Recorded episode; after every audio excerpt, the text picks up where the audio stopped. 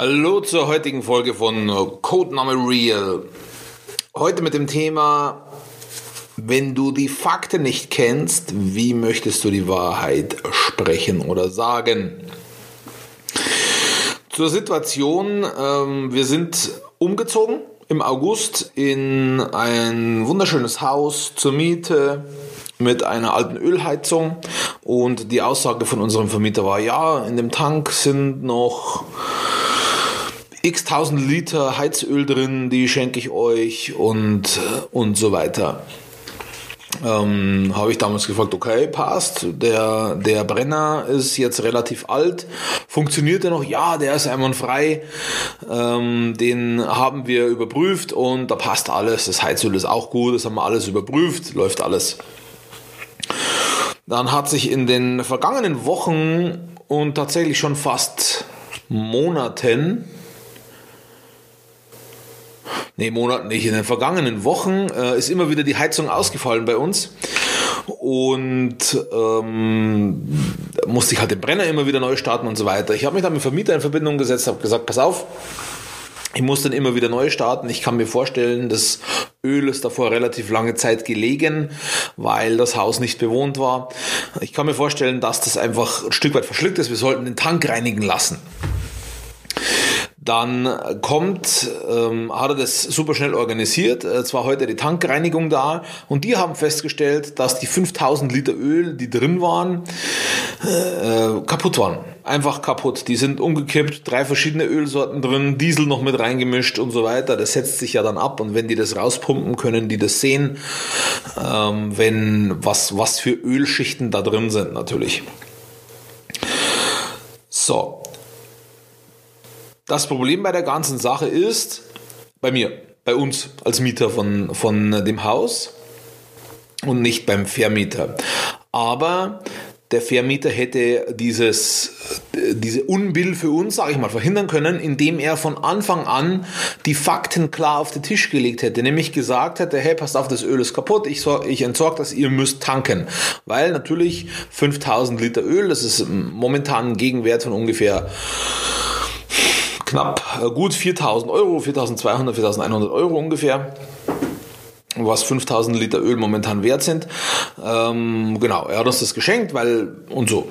So, mit dem haben wir natürlich nicht kalkuliert, aber das war natürlich ein, ein gutes Zubrot, sage ich mal.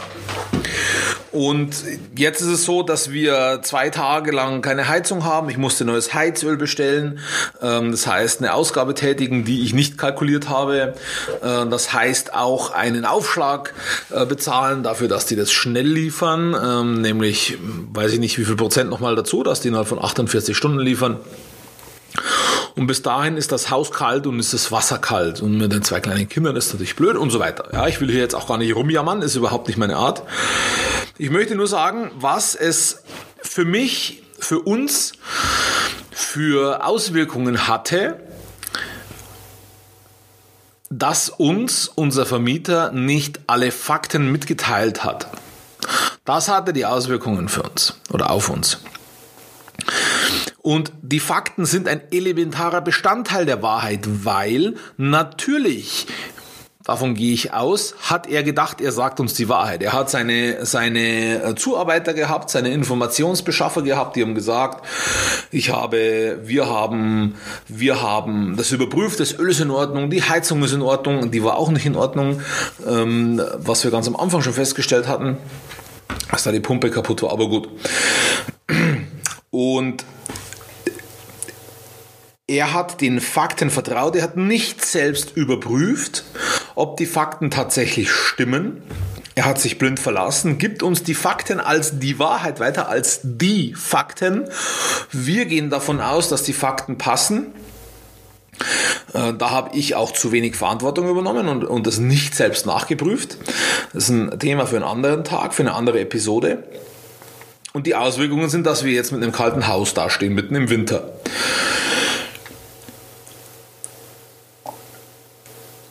Hätte er, jetzt kommen wir ins Hypothetische, hätte der Vermieter wirklich alles überprüft, hätte der Vermieter sämtliche Fakten beschafft, sich versichert, dass die Fakten, die er hat, den tatsächlichen Fakten entsprechen, wäre das anders, alles anders gelaufen. Aber was hat er dadurch geschafft? Was hat er dadurch erreicht? Er hat dadurch erreicht, dass wir in einer, in einer Alternativrealität gelebt haben, sage ich mal. Das heißt, er hat uns nicht die Wahrheit erzählt. Diese Wahrheit, diese Unwahrheit, nämlich Heizung ist gut, Öl ist gut, diese Unwahrheit hat bei uns eine andere Realität erschaffen als die tatsächliche Realität. Die tatsächliche Realität war, Heizung fällt aus, Öl ist kaputt. Oder Heizung fällt nach einer gewissen Zeit aus, weil Öl kaputt. Und wir haben in der Realität gelebt, Heizung okay, Öl okay. So, und das ist natürlich eine denkbar schlechte Situation für uns und für jeden anderen. Aber wie müssen wir dann zukünftig handeln? Die Wahrheit besteht immer aus Fakten. Es gibt keine subjektive Wahrheit.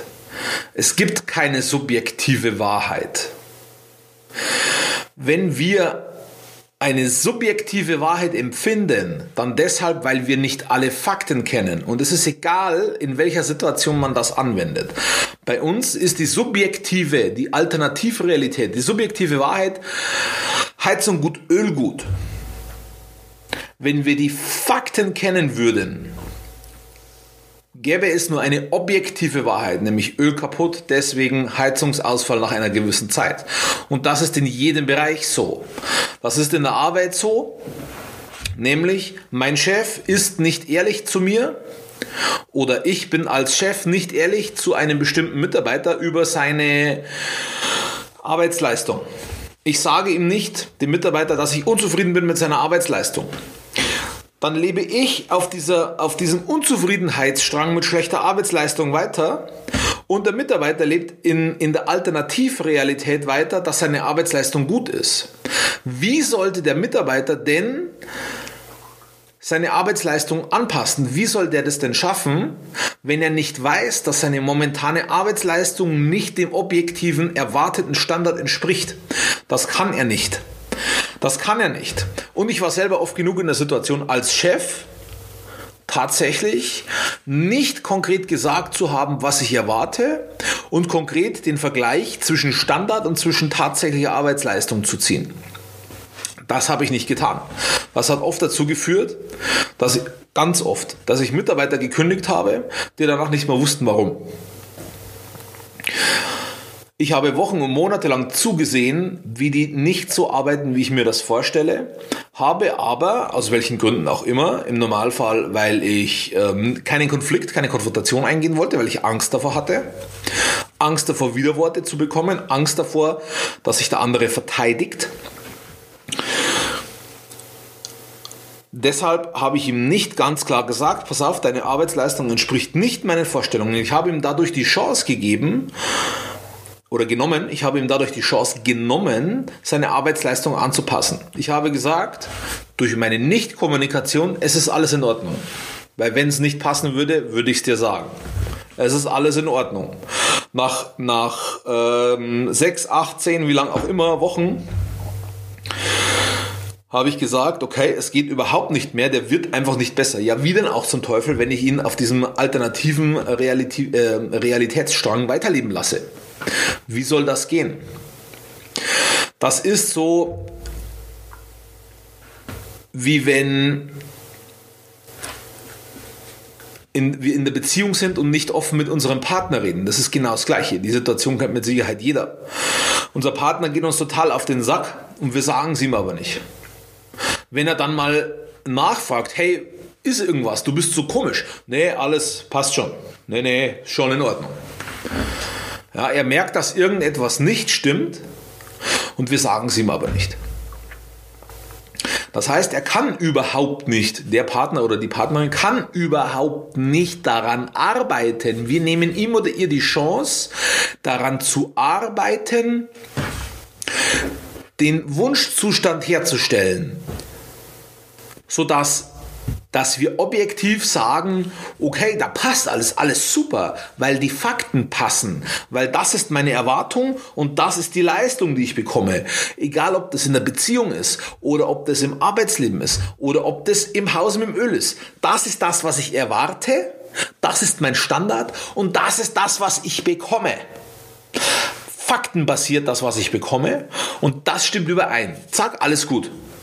Aber wenn ich auf der, auf der einen Seite meinen Standard habe und auf der anderen Seite jemand habe, der mir sagt, er erfüllt diesen Standard und ich verlasse mich auf diesen jemand, und objektiv gesehen der Standard aber nicht erfüllt wird, nur die Kommunikationsebene, die Kommunikations die Kommunikation dazwischen, zwischen Standard und, und Leistung ist so, dass die die Leistung besser verkauft, als sie tatsächlich ist. Da entstehen die Diskrepanzen.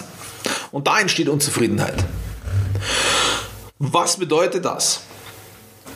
Das bedeutet, wenn wir nach der Wahrheit leben wollen, und ich gehe davon aus, dass wir das alle wollen, zumindest die, die diesen Podcast hier hören, also ihr allen Warriors of Truth da draußen, genauso wie ich, dann müssen wir alle Fakten kennen, um die Wahrheit wirklich sagen zu können. Wir müssen die Fakten kennen, um die Wahrheit sagen zu können. Wenn wir die Fakten nicht kennen, müssen wir das Interpretieren anfangen. Und Interpretation ist ein Arschloch.